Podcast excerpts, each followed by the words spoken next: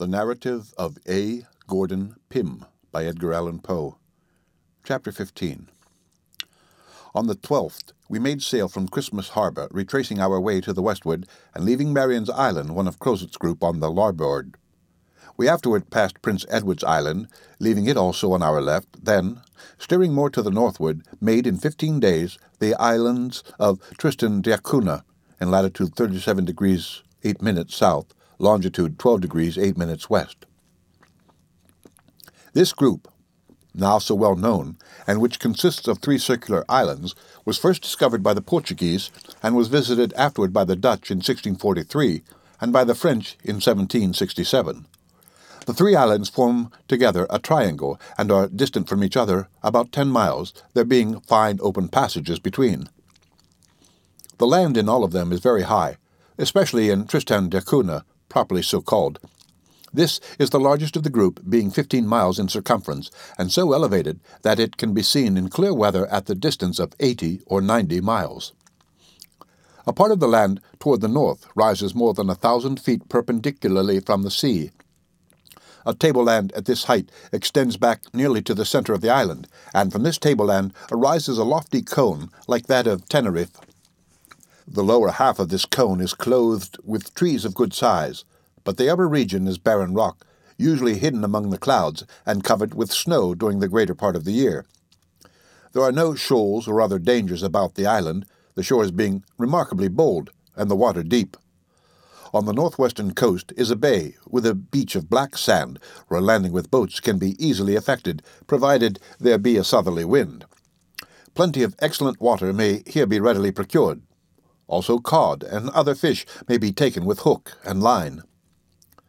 The next island in point of size, and the most westwardly of the group, is that called the Inaccessible. Its precise situation is 37 degrees 17 minutes south latitude, longitude 12 degrees 24 minutes west. It is seven or eight miles in circumference, and on all sides presents a forbidding and precipitous aspect. Its top is perfectly flat, and the whole region is sterile, nothing growing upon it except a few stunted shrubs. Nightingale Island, the smallest and most southerly, is in latitude 37 degrees 26 minutes south, longitude 12 degrees 12 minutes west. Off its southern extremity is a high ledge of rocky islets. A few also of a similar appearance are seen to the northeast. The ground is irregular and sterile, and a deep valley partially separates it. The shores of these islands abound in the proper season with sea lions, sea elephants, the hare and fur seal, together with a great variety of oceanic birds. Whales are also a plenty in this vicinity. Owing to the ease with which these various animals were here formerly taken, the group has been much visited since its discovery. The Dutch and French frequented it at a very early period. In 1790, Captain Patten of the ship Industry of Philadelphia made Tristan d'Acunha, where he remained seven months, from August 1790 to April 1791, for the purpose of collecting sealskins. In this time he gathered no less than 5,600, and says that he would have had no difficulty in loading a large ship with oil in three weeks.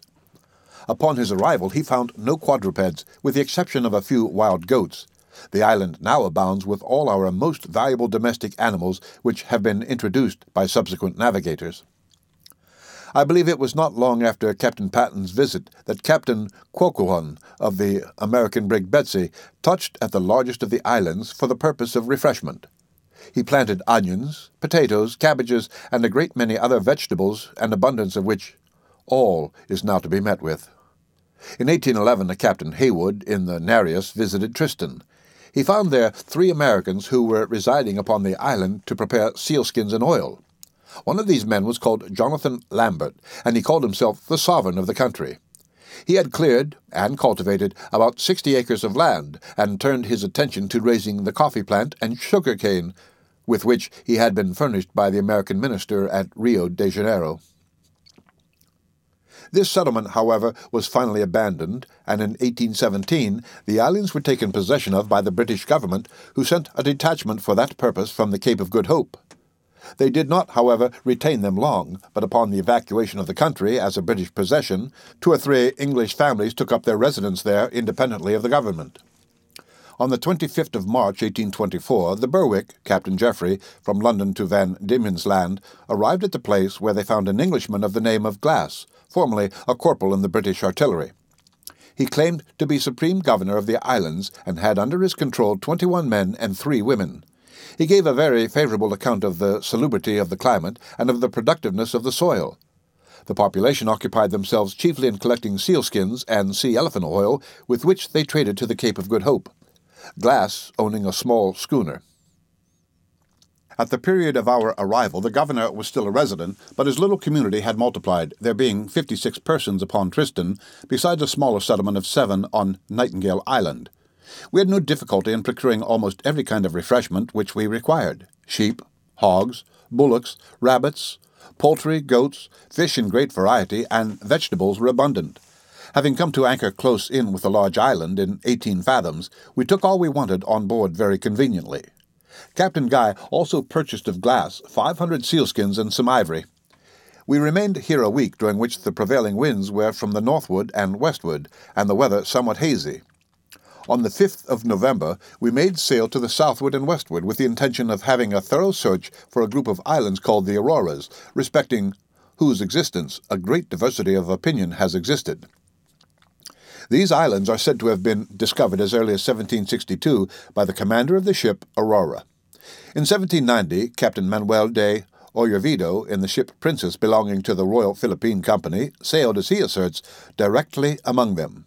In 1794, the Spanish corvette Atrevida went with the determination of ascertaining their precise location, and in a paper published by the Royal Hydrographical Society of Madrid in the year 1809, the following language is used respecting this expedition.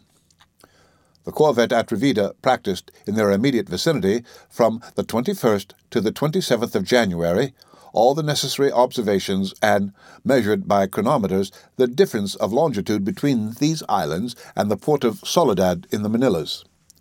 The islands are three. They are very nearly in the same meridian.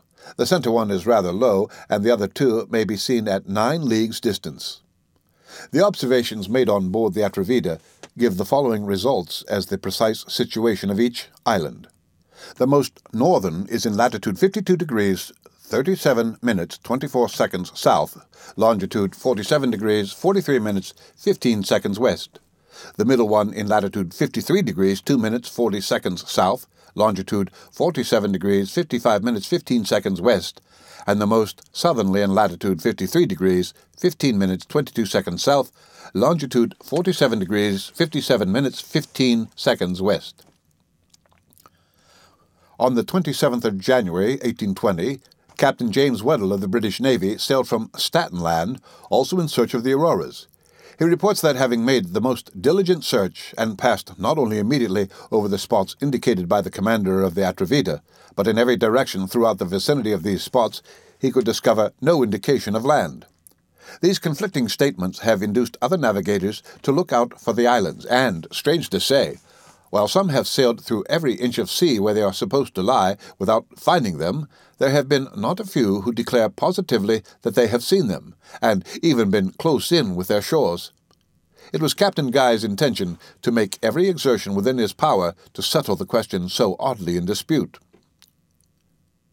We kept on our course between the south and west with variable weather until the 20th of the month, when we found ourselves on the debated ground, being in latitude 53 degrees 15 minutes south, longitude 47 degrees 58 minutes west. That is to say, very nearly upon the spot indicated as the situation of the most southern of the group. Not perceiving any sign of land, we continued to the westward of the parallel of 53 degrees south as far as the meridian of 50 degrees west.